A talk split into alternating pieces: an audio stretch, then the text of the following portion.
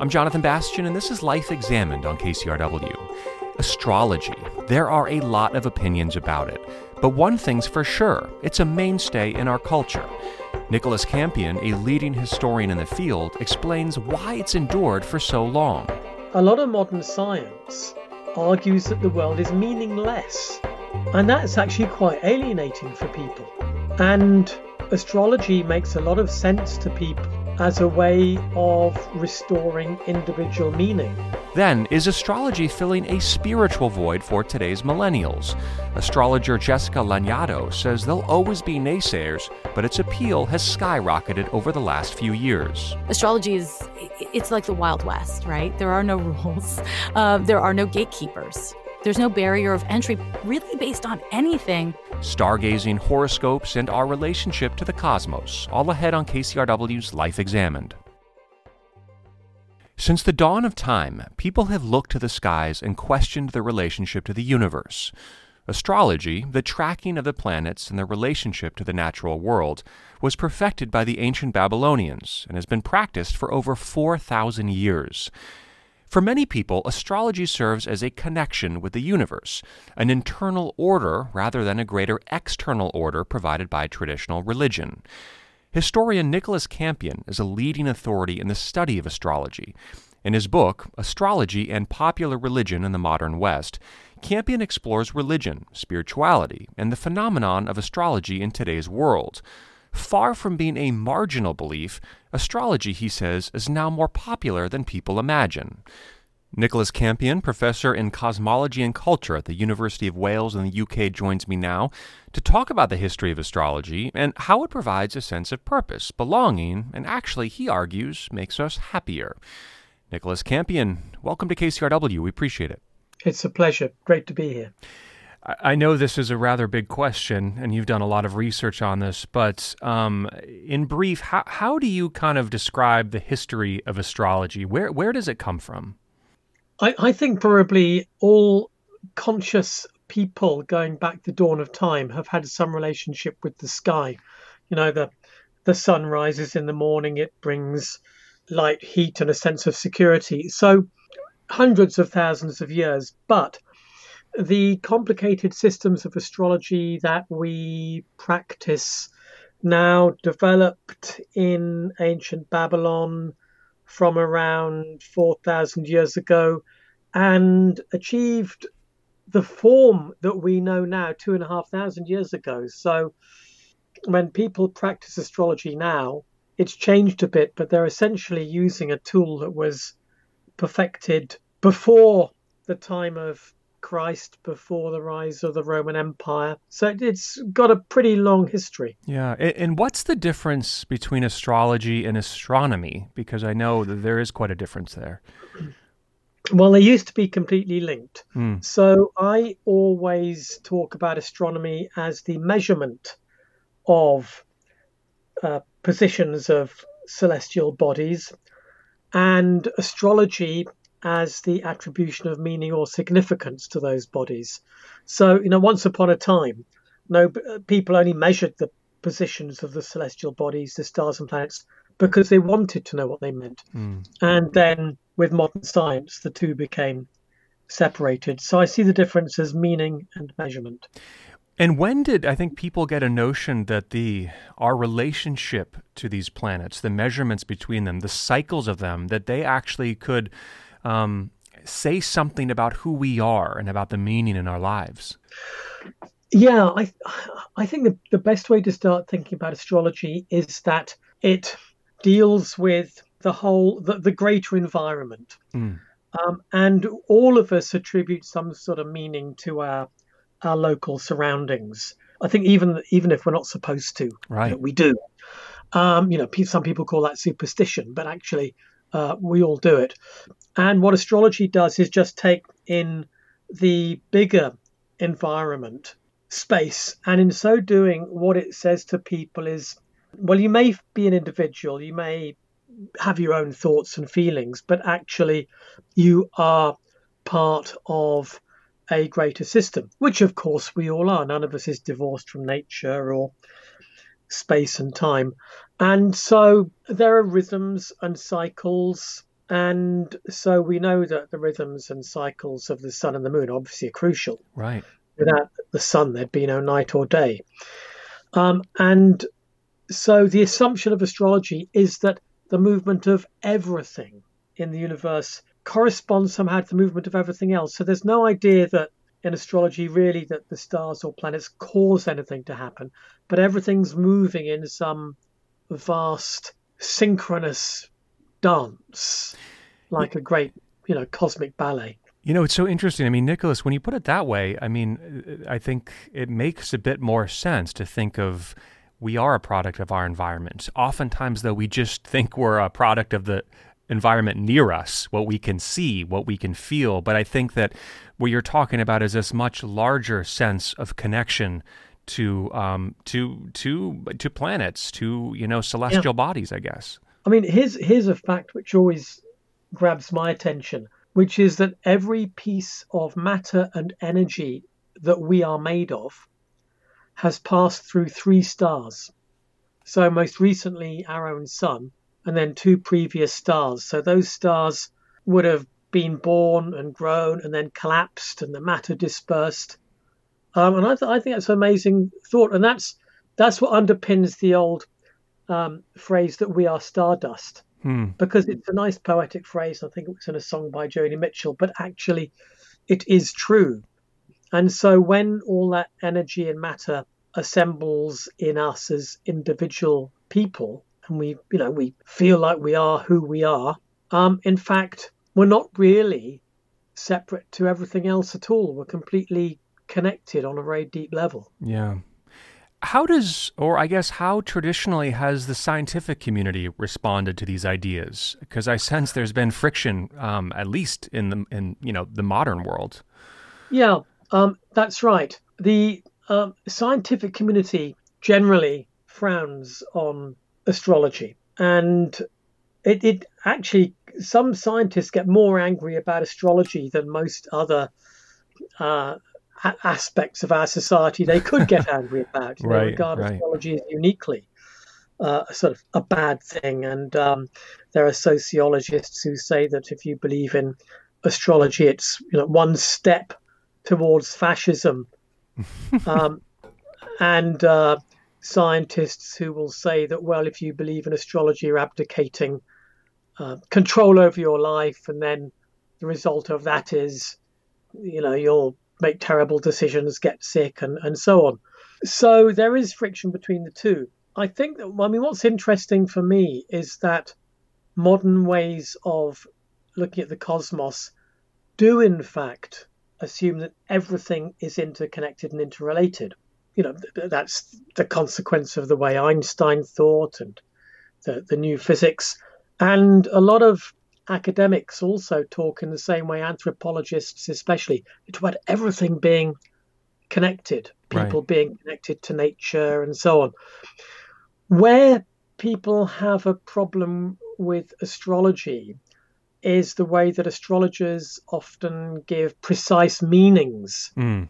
to, you know, Mercury, Venus, Mars, and so on. And so, you know, a scientist might have no difficulty saying, well, you know, we're all connected, but they would have a difficulty with people saying, well, you know, you've got a Mercury, Mercury and Venus are close together in the sky today, so you know you're likely to meet a new romantic interest. Right, right, right.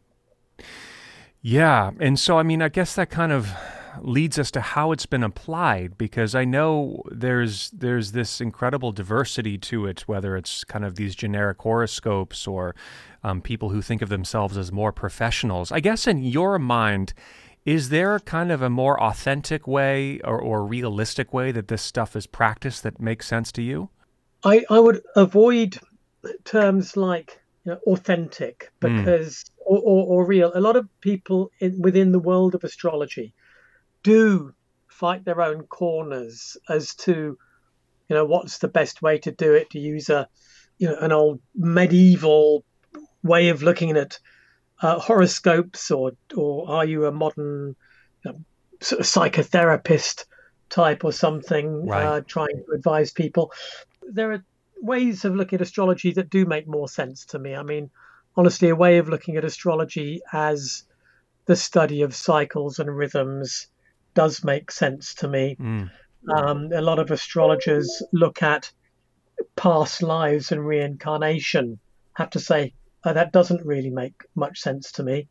Um, but it's it's all out there. And all those traditions can be traced back to the ancient world, so they all have their own authenticity. Yeah. And even the horoscope columns, if you you know look up your reading for the day, whether you're an Aries or a Pisces, um, that particular form of astrology only dates back about 100 years. Ah. But the notion of having very quick and easy readings, well, would go back to the ancient world. You know, if you were hanging around in the streets of a city like Rome, um, there'd probably be fortune tellers in the street, and they could, you know, for a couple of coins, forecast your future on the basis of your birth date.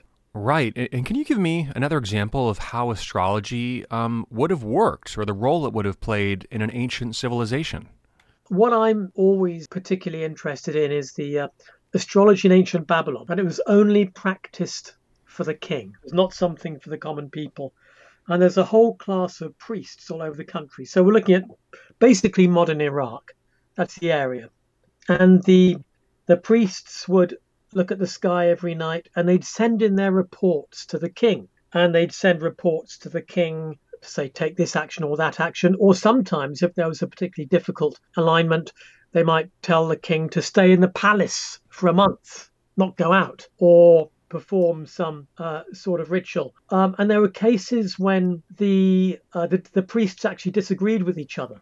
So one of the priests from one viewing point would send in a, uh, an instruction to the king saying, you know, do X, and another lot of priests would send in an instruction saying, do Y.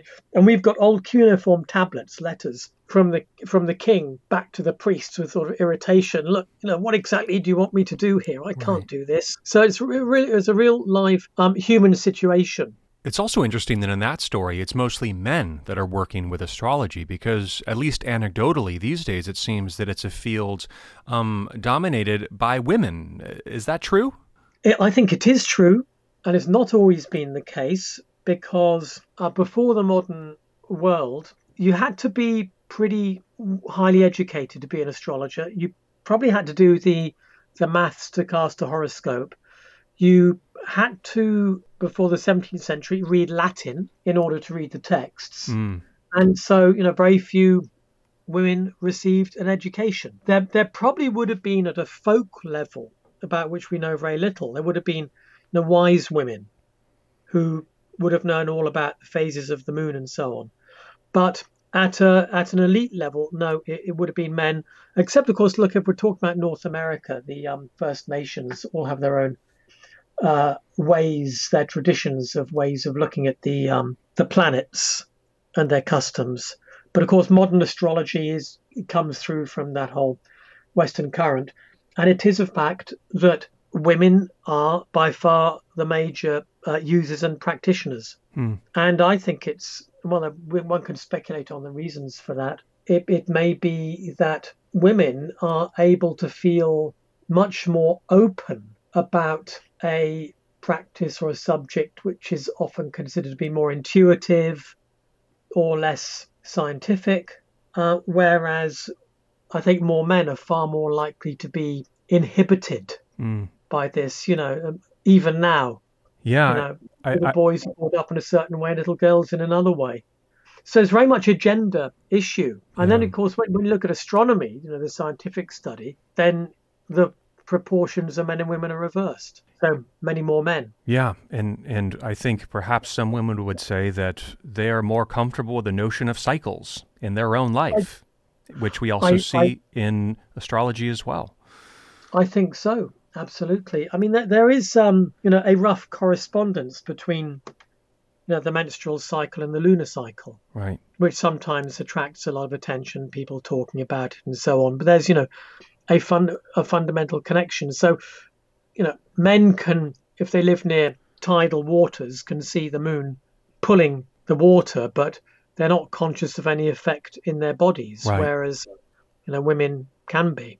Yeah. So yeah, there's it's a very big uh, gender issue, which I think is you know waiting to be explored and generally covered over. it, it's an interesting point. So that when scientists get really angry about astrology, already contemptuous of it, or you know, say it leads to fascism or makes people stupid, whatever.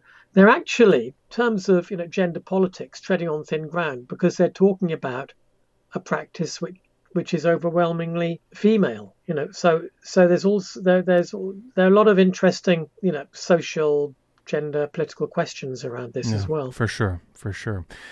Well, as we, you know, as we start to wrap this up, I, I wonder, you know, from from your decades of looking at this, and as you take kind of a more of a philosophical lens into the subject, are we still looking for the same types of things? Are we looking for order? Are we looking to make sense of who we are? Is this why, for thousands of years, we just continue to turn to something that might be hard to explain uh, through everyday science, but but we we we rely on and we need something from? Yeah, look, I think so. I think everybody needs meaning. I mean, I think that most psychology assumes that people need meaning. You know, yeah. psychologists write about uh, our search for meaning. And a lot of modern science argues that the world is meaningless. And that's actually quite alienating for people. And astrology makes a lot of sense to people as a way of restoring individual meaning. So, you know, people know that they were born with a the moon in Capricorn, and it means that they they search for emotional stability. They straight away, people have got a way of thinking about themselves that actually connects them to a larger reality. So I think astrology does a job which religion doesn't do, because you know religion most, most religions focus on some external greater order but astrology ha- uh, has the idea of an internal order as well, and that internal order being completely integrated with the external order. So I, I think that that's clearly its uh, its appeal, and that's the job it, it does for people. And I'm sure, um, just like there are experiments that show that people who pray are happier, right, or people who have a particular faith in something are happier. I bet it, you know it I, no one's done research into whether people who you know use astrology as a way of self reflection are happier. No one's done that research, but I, I, would put my money on the fact that if they did, they'd find that uh, it it does make people astrology does make people happier because it can just give them this sense of purpose and belonging in the universe. Right. And do you think that astrology does, I mean, have have the capabilities to kind of replace other parts of religion, which was, you know, uh, a guide into the future or a community I, or any of those no, other I, components? I, I, I don't really because um, what other what a lot of religion has, if you think about the classic religions, Christianity, Islam, Judaism, that great trilogy, uh, what they've got is this uh, devotion to some sort of external law. And I think that provides a very, very profound, fulfilling function for many people. But it's it's different to I think the more contemplative sense of connection with the universe that astrology brings, which I think is more probably more connected to in its appeal to say Buddhism. Right. So I don't I don't think uh, astrology is ever a rival to any other system of belief or thought or religion. It, it, many people find a way to combine many different worldviews with no no problem. You know, you, you get you get religious leaders, scientific leaders, and so on, who will tend to say, "You can only believe what I tell you." But actually, most people don't pay much attention to those sort of rules. Most people construct their own belief systems and worldviews by drawing in ideas from wherever they find them. You know, from the YouTube, television, cinema, mm-hmm. newspapers, anywhere, and they'll construct their own mini cosmology, their own worldview. Yeah. No, I think I think what you said is really fascinating about this um, this intersection or not between astrology and religion, and I think this notion that that religions uh, look to an external source, but one they think is um, greater than the self that transcends yeah. the self. And I think there are some differences there. Yeah, that's right. Whereas in the universe, that underpins astrology. The self is fully you know, part of the universe. Hmm. It's all it's all connected. So, if we go back to ancient philosophy, then modern astrology is based on major strands in classical Greek philosophy, the philosophers Plato and Aristotle and the Stoics, all of whom thought about the universe as being completely integrated, a single whole, but without the kind of external God you get in the monotheistic religions. Um, and so that's more the, the tradition that astrology comes out of. And you get that transplanted to India, where it becomes very compatible with Hinduism and Buddhism, and then China as well. Yeah. Very compatible with Taoism, Confucianism. Well, Nicholas Campion, um, thank you so much for this conversation. It was really fascinating. Um, we appreciate the time. Oh, well, thank you. I actually have really enjoyed it. yeah. Nicholas Campion is professor in cosmology and culture at the University of Wales in the UK and author of Astrology and Popular Religion in the Modern West Prophecy, Cosmology, and the New Age Movement. Still to come, young millennial Americans are some of the biggest users of astrology. In fact, one reporter says it's filling a spiritual void. That's ahead on KCRW's Life Examined. Stay with us.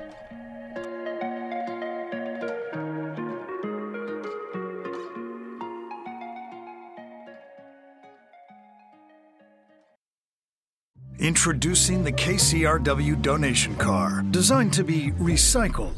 This first of its kind vehicle will save you time, space, and hassle by disappearing. Enjoy the luxury and comfort of turning your underused car into a donation worth hundreds, even thousands of dollars. The KCRW donation car, already in your garage, driveway, or on cinder blocks outside your house. Act now at kcrw.com/cars. I'm Jonathan Bastian, back with Life Examined on KCRW. We just heard from Nicholas Campion about how astrology has been used for centuries to provide meaning and guidance, but how does this translate in 2020? This is something that Jessica Roy from the LA Times has been thinking a lot about. In her article called How Millennials Replaced Religion with Astrology and Crystals, she says that young people are flocking to the practice, and as a result, the astrology business is booming. Roy argues that technology, disinterest in traditional institutions, and other factors have led to a resurgence in interest, something that hasn't been seen since the 1970s. Well, Jessica Roy, welcome to Life Examined. We appreciate the time. Thank you for having me. Well, what got you so interested in writing about astrology? I mean, what what were some of the ideas behind it? Sure, I started seeing it. It's one of those things where once you start noticing it, it's kind of everywhere. I saw people tweeting their co star astrology predictions, and I saw people tweeting uh, pictures of like crystal setups in their houses, and I saw people, you know, posting on Instagram about tarot cards and things like that. And so I just decided to delve a little bit deeper and see what was behind that. Yeah, and I mean, one of the really interesting things that you found is that there's a certain young American demographic that's really interested in this. This is the kind of millennial generation. So, um, talk a little bit about kind of what, what you ended up finding. So, millennials, many of us feel profoundly alienated or disconnected from the traditional religions that we grew up with, whether it's Catholicism, Judaism, Buddhism. A lot of people feel like that religion that they grew up with doesn't represent them or their beliefs or they have issues with the institution itself. And so, but the thing is that a lot of people still crave what religion offers, which is beyond just belief. It's a sense of community, it's a sense of belonging, it's a sense of there being something bigger in the universe than you. I mean, it's not a coincidence that every single human society throughout our history as a species has formed some sort of religious or spiritual belief. We still crave that as human beings. And so, what a lot of millennials are doing, as I found through reporting this story, is just seeking different modalities to find that.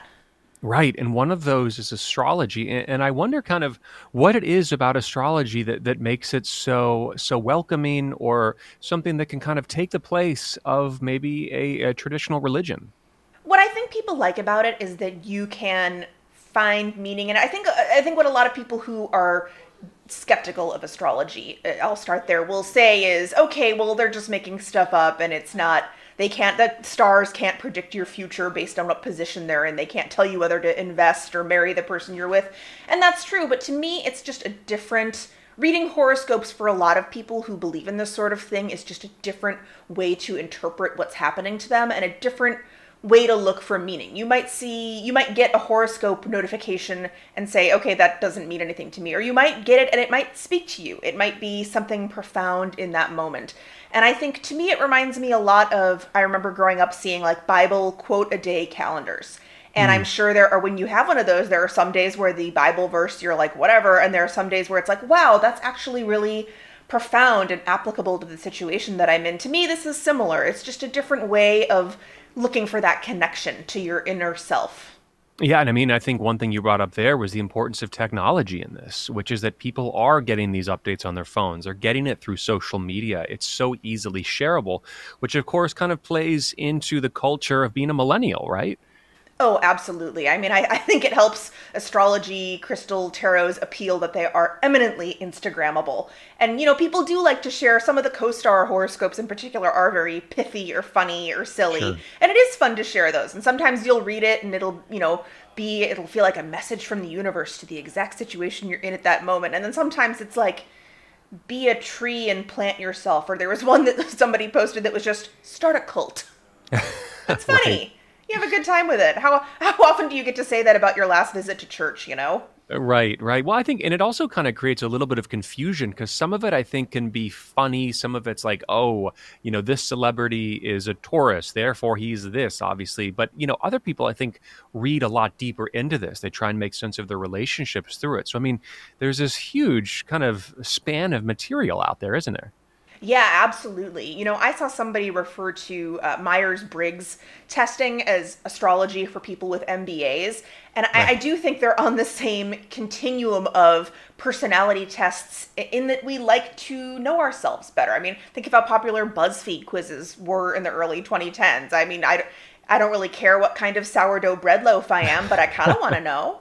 Right, I kind of care. Right. And, I, and to me, yeah, this is that same continuum of a way to explain the universe better. I mean, to me, that's really what's at the core of it is that we all crave feeling like we have a place in the universe and that life isn't just random, awful chaos. I think, especially in 2020, a lot of people are really hoping for some kind of deeper meaning for right. suffering uh, and some bigger plan. Yeah, well, I, and I think there's something kind of unique, I think, in the millennial condition with this. Well, I, I, am I'm an elder millennial, I suppose, is what I would refer to myself as. But I mean, you know, a lot of my my friends graduated college during the Great Recession, and so struggled to get jobs immediately. Others are now having their jobs kind of curtailed or transformed again via the pandemic. So I think there there is something, and I believe you you, know, you spoke with a very famous astrologist, um, Chani Nicholas, who kind of pointed to this as well, which is that this generation generation in particular, I think, has seen a lot of curveballs thrown down at them, and that um, trying to find some sense of order is important. Yes, I think the millennial lack of faith in institutions goes way beyond religion. I think people feel a lack of faith in their government. They feel a lack of faith, some people with, with medical professionals, they feel a lack of faith that the systems that we were brought up to believe are not true. You know, how I also graduated during the Great Recession, and yeah, how many people went to college and took out loans, hearing that that was the ticket to a, a, a you know middle to upper middle class lifestyle and a great paying job and a house and and just found right away that that wasn't true. I, it's not surprising to me that this is part of that that lack of faith in institutions. And yeah, millennials, I, I get it. I get looking for some alternatives to what we were brought up with in a lot of ways it just seems funny to me that astrology could potentially take the place of this. You know, I think um, I don't know because right there's so many questions to the science of it and to whether or not it works. And I think the knock on it is that you're just taking this stuff through blind faith. I guess. Yeah, I mean that's true of any faith. I, I think I True. think looking for the science in it is thinking of it the wrong way. I don't, mm. nobody that I interviewed was like, yes, the position of the stars can absolutely tell me if I should take this vacation. I, to me, many people were skeptical of it themselves. They would say they read their horoscope or they did their tarot cards. But again, it was really just a modality to interrogate what they were thinking about and to interrogate their inner selves, as opposed to, I am going to look at the position of my house in Mars right now and figure out whether I should go for that big promotion or not. I, I right. think, I mean, that's the same as saying, well, you, you do these religious things to bring prosperity in the new year, but has anyone ever tested to see if they worked? That's a really interesting point. I mean, with any faith, right, we are placing a certain blind faith in something, and perhaps believing in the planets is is no crazier than believing in certain saviors or gods or gods, I guess, right? My grandmother would come back from the grave to strangle me if she could for saying it, but yes, I, I think that's true. I think you just have to think of it as a similar faith behavior, and that the people who are very into it believe in it more as a faith uh, than as a science. That those two things are, are separate. Well, what we're also seeing is is a tremendous business model coming out of this as well. This is something you've been writing about as well. Um, you know that Silicon Valley is taking an interest in this. Um, can you talk a little bit about the research you did in in just the the, the finances behind this? Because it's kind of mind boggling. Oh yeah, absolutely. I mean. Uh, it's not surprising that this is something that is popular on social media, and so Silicon Valley has definitely taken an interest uh, in terms of investment. Yeah, there have just been multi million dollar investments into horoscope and astrology type apps. And I, I get, ever since doing research for this story, I still get a ton of ads for like, subscript which lunar subscription candle boxes. Um, so there are definitely people trying to pivot this into a business model. And I mean, where where are you seeing kind of the biggest growths? Is it through, you know, is it individual astrologers that are kind of cashing in? Is it little business startups? So, where's it kind of going? That's a great question. You know, I, I think, yeah, I think astrologers are able to promote themselves in a different way. You know, one of the things that social media also does is it lets these people who enjoy these beliefs connect with each other in a way that they weren't really able to before. Because one one lingering question that I had with my reporting from this is if you are Catholic, Jewish, Buddhist, whatever, you have a church and you have a community that you right. return to. And if you are a regular member and you stop going, people will check on you, that it is a lifelong community you are building. And I didn't see that as much with these newer communities, you know, people on Instagram posting about their tarot card readings. I'm just not sure that it's the same and that people are going to get that same thing that they're seeking from it. But I do think that in terms of a business model, being able to promote your tarot card readings on Instagram, I see people sell them on Etsy. Uh, you can mm-hmm. buy tons of crystals on Etsy. There's a big market there. And then we see businesses like I interviewed the people who run House of Intuition, which started as just one little shop here in LA and is now, you know, they were, when I spoke to them a year ago, planning to open stores in Miami and, and super popular online store. I, I do think the internet has made it a lot easier for people to make this a, a business model. Does it feel to you that we're in a little bit of a wild west with this and that, you know, there maybe are no traditional gatekeepers, therefore, you know, you get a, a, range of people with credentials, lack of credentials, whatever credentials means in this world, I guess. But I mean, um, that that I don't know. It, it, can be difficult to filter out maybe some of the more professional or non-professional players in this.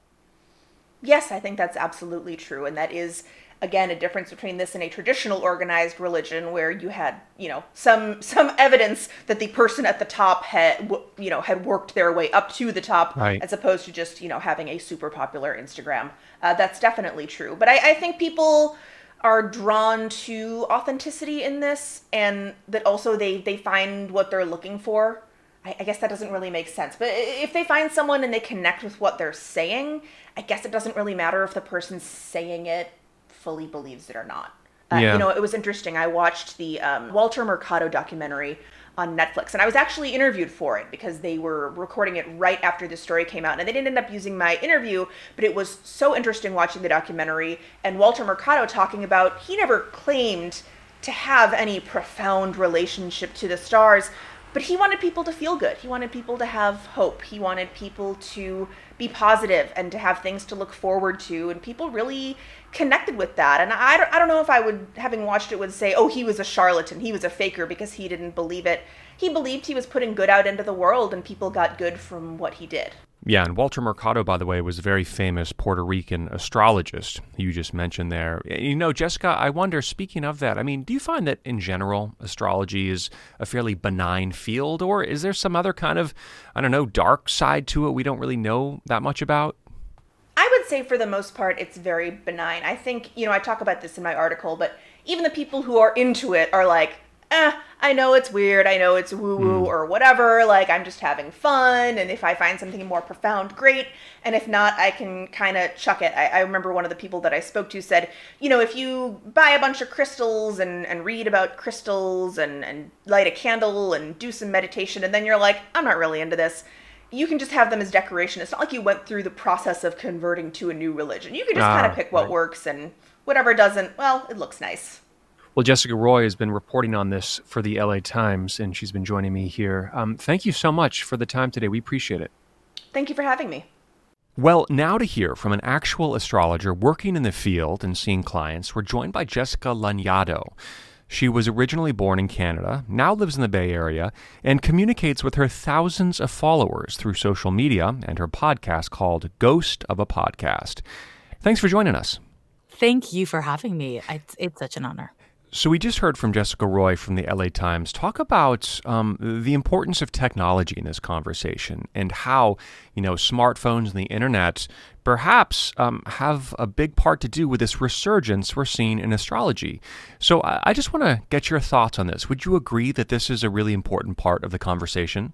A hundred percent. Yeah, absolutely. I mean, astrology is one of those things where it, it kind of has its day in the sun cyclically throughout, uh, you know, throughout American, we'll just talk about the US, right? Uh, throughout American society. And in the 1970s, you know, it was a really big deal, but there was no internet.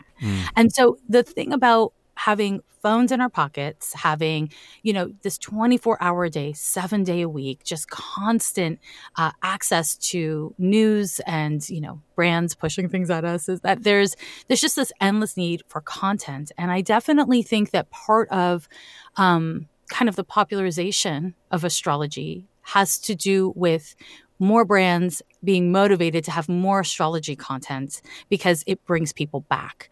But then what happens, what happened in my view, um, is that it kind of it it sparked something in the populace and in particular in younger people um, so older millennials on down, right? And it sparked this interest because it's an access point to spirituality that is non-denominational. Um, it's an access point to spirituality that doesn't reject you if you're gay. It doesn't reject you if you, you know, are any of the number of things that a lot of people feel um, repelled by religion around, Mm. right? Because there's a lot of judgments and there's a lot of rules. With astrology, there is no real rules, right? Um, the the the kind of I- know this might sound silly, but it's almost like it's like this tracker trapper keeper. I don't know if you remember those. Oh yeah. Oh yeah. Sure. Uh-huh. like you you can totally like you can personalize everything to you. It's a way to feel seen and to be validated for your uniqueness. And it's also a way to understand yourself in the context of your generation, in the context of the world around you and the struggles of the world around you.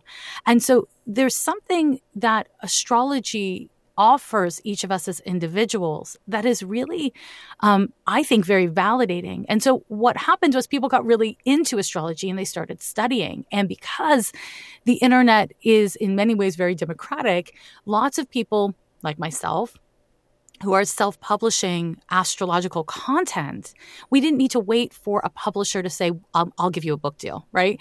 We could start putting out whatever we wanted to put out. And so a hungry population of astrology fans started finding us uh, on social media and online in general and it's it's really expanded the conversation. So that not only do we have more astrology but we have voices that have been marginalized yes even also in the world of astrology um, being able to kind of like you know take a seat at the table or just be like i'm not sitting at that damn table. I'm going to go sit at my own table.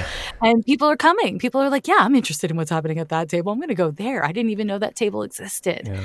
so it's been a really exciting period although i will say a lot of older astrologers that I know who lived through the 1970s and you know the boom and then the subsequent uh disin- like the, the kind of like boom of astrology and then people kind of getting sick or bored of it there's a lot of concern about the memification of astrology which is an entry point for a lot of people but also it's kind of not based in substantive astrology and it it kind of validates the stereotype of astrology being, you know, fake or quackery um, or just not very not very intelligent. Right. Um, so there's pros and cons to its popularity in general and its accessibility. Well, there's a lot you said there that's really fascinating. I mean, this notion of of millennials or or other generations kind of. Um, uh, having astrology fill this kind of spiritual void in themselves, I, I, I, find really interesting. But, you know, I mean, Jessica, what comes with that is also a tremendous amount of power too by the astrologers mm-hmm. themselves. And I mean, I, am just thinking that doesn't that raise some red flags too? That suddenly we have these new uh, astrologers that that can kind of uh, sway people or influence people. Perhaps some have more training than others. It seems like there's a tremendous amount of gray area in that too. Agreed. Yes, 100%. I mean, listen, I am a big fan of critical thought. Huge fan. Big fan. and I think that a lot of times when people approach spirituality, not just astrology, but spirituality in general, we have this way kind of habit of abandoning our critical faculties as a way to step into faith. And I think that is problematic, not just with astrology, with religion as well. And I, I I do really worry because a lot of people will be like, oh, I've been studying astrology for a year or two, and now I'm an astrologer and I mm-hmm. have, you know, 100,000 fans on social media. And that is dangerous. And it does not actually, um, it, it's not possible to be an expert in anything, in my view, after only a couple years of study or practice. You know, uh, the kind of rule of the 10,000 hours to get to a state of mastery. Sure. I, I, think it applies to all things, including astrology. Astrology is, is very much, um, it's like the Wild West, right? There are no rules. Um, there are no gatekeepers. And that's part of what makes it so exciting and so cool. And also, it's part of the risk and the danger. You know, there's no barrier of entry based on class. There's no barrier of entry really based on anything um, other than your willingness and ability to study. But because there's no gatekeepers, there is also there is a lot of quackery. There is a lot of um, there is a lot of things to be critical of, and I think that you know, from my perspective as an astrologer, the thing that I see a lot in mainstream media is that a lot of the people who are doing the criticism don't know anything about astrology. Mm. They're not experts in astrology.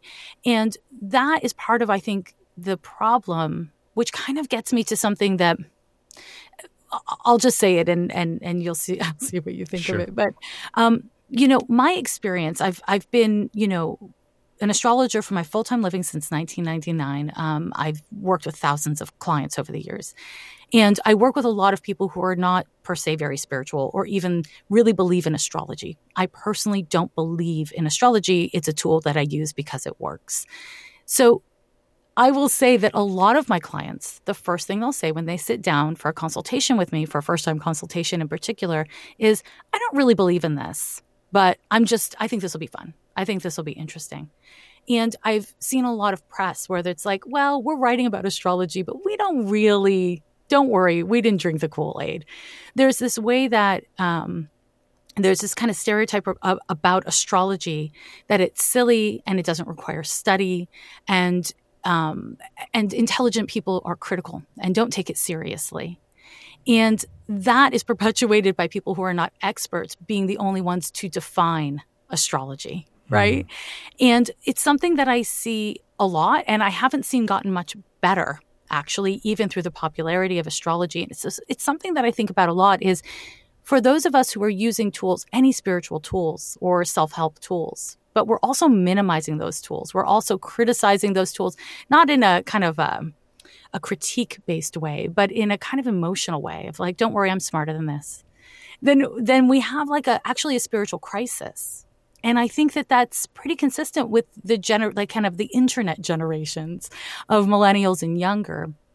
It's it's hard to not be really critical of everything because these generations are so saturated by data from mm-hmm. the from the get go, and they're the first generations in human history that have had this experience. And and I do think astrology is is actually a part of that and and a really interesting part. I, I, I don't know if that exactly makes sense, but yeah, there's, there's a lot in there. I mean that that that you got me thinking about, and I, I, think you're right that a lot of people do um, project a kind of simplistic notion of what it is. And, and I think one of the things that may come up, and I want to get your thought on this too, is that this notion that the astrologist is, again, kind of um, projecting a reality upon someone versus the asking of questions of someone versus the, the process of self inquiry. And I mean, that's something that's always kind of, um, you know, uh, posed some questions in my mind. Is that something you could address? So, if an astrologer says to you, if you're sitting down with an astrologer and the astrologer says to you, okay, well, you know, what do you do for a living? And are you partnered? You know, just to kind of orient themselves around like, where are you in your life? Uh, many people will be like, "Oh, this astrologer is fishing." They're just trying to they're just trying to like know something about myself. Mm. Um, and I've had clients like that. Of course, I have, and they just have their arms crossed across their chest, and they're like, "You tell me, you tell me." And that is a waste of their time, energy, and money because there's a way that whether we're talking about astrology or psychic content, it's it's illusionary. It's it's fantastical to think that a person, an astrologer or a psychic, can know all the things about all the people at all the times. that's that's not how anything sure. works. And so, you know, being able to to make sure that um, you give the information that you feel comfortable giving. But if you're going to be in an experience, there's a difference between, I think, testing, defensively testing, and having discretion. You know, if that astrologer then just goes off of things you say, okay, fine, that's not great. But if that astrologer then is able to uh, name things that you haven't told them, then that's really useful. It can be very useful to you. Uh, does that does that address your question? Yeah, I think so. I mean, it's partially this this notion. I I I think I'm just always I'm always a bit um, wary when when when I when I feel like we, people or myself are losing a power over their lives or a freedom mm. over their lives, as if we can be put in certain boxes and therefore uh, these boxes have control over us. And I think maybe that could be more in a simplistic notion of a horoscope or something. But but I think that, that that's I think where I, I come from in that in that conversation. It, in a way, what you're speaking to is is like this really important question of predestiny versus free will. Yeah. And I I will say that you know it's not like astrology is an ideology. It's really not. It's a tool. And so my take on that is going to be really different than a different astrologers. But my take on that is we all have free will. But what we don't have is the ability to access our free will from any from any vantage point. In mm. other words, I was not born into the Hilton family. I do not have the privileges of any of the Hiltons. You know what I mean? So my free will does not include, I don't know, yachts or inheriting millions or billions of dollars, right? So I can use my free will from within my circumstances. And what astrology does is it describes the circumstances you were born into. It describes your nature, your struggles and your assets. And then it describes the cycles and trends of development that you're going through and therefore what you're kind of working with when you determine what to do or what not to do um, in your life. And so for me, astrology does not in any way curtail your free will. Mm. But I think what astrologers can do is frame things in a way that curtails your free will or makes you feel like something is going to happen. There's nothing you can do about it. And that kind of comes back to your question about, you know, uh, how do you find somebody who is practiced and studied enough that you can really trust them with your vulnerability. And I, am afraid I don't have a perfect answer for that. Um, I don't think there's a perfect answer that for that finding a therapist, a conventional like psychotherapist either, right. though. Right. You know, it's it, it's part of being a person. You gotta you gotta uh, trial and error it. Well, you know, some people say that, you know, seeing an astrologer is uh, like going to therapy, but it can be much more effective. Some say it could be much faster. So, I mean, do you feel comfortable taking the role, let's say, of a therapist, albeit with a different name? Absolutely, slash also.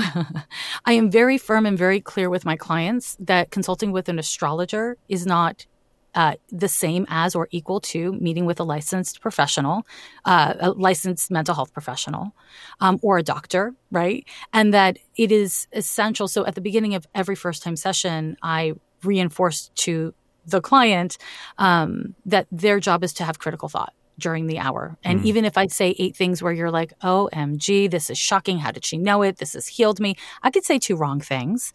And it's our job um, to have critical faculties and to stay that way. So that said, Um, yes, astrology, I believe, is highly therapeutic. And um, I have a lot of clients who experience my work as um, as as a form of therapy. Yes. Mm.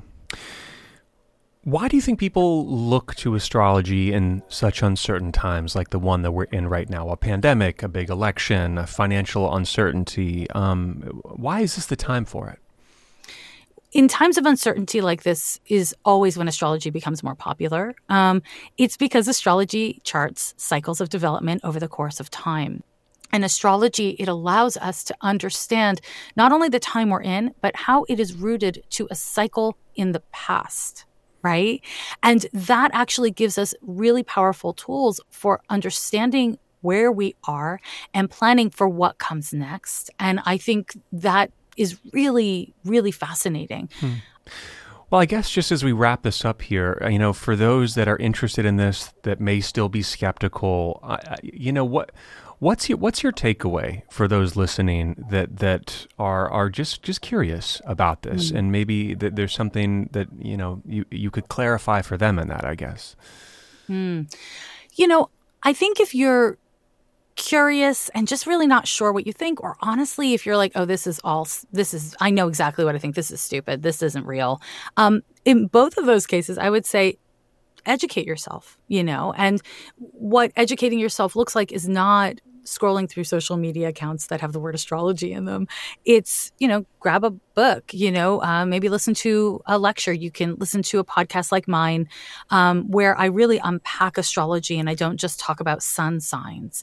Um, so mine is Ghost of a Podcast. There are other great astrology podcasts out there. Um, the Astrology Podcast is a really technical astrology podcast. Um, there's a lot of content out there and a lot of it is free and you know so i think i think that there's research to be done, just like with anything else. I, I think it's wise to be critical. And I also think it's wise to be inquisitive. You know, the world is big and astrology is really old. It has been around, you know, throughout time. And, and so to kind of like throw it away because of sun sign horoscopes, to me, you know, you know, not everyone has to like astrology or be interested, and that's okay.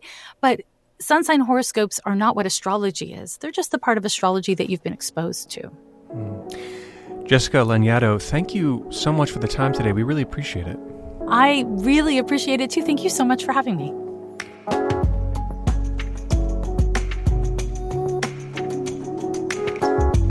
Well, that's all for today. The producer of Life Examined is Andrea Brody.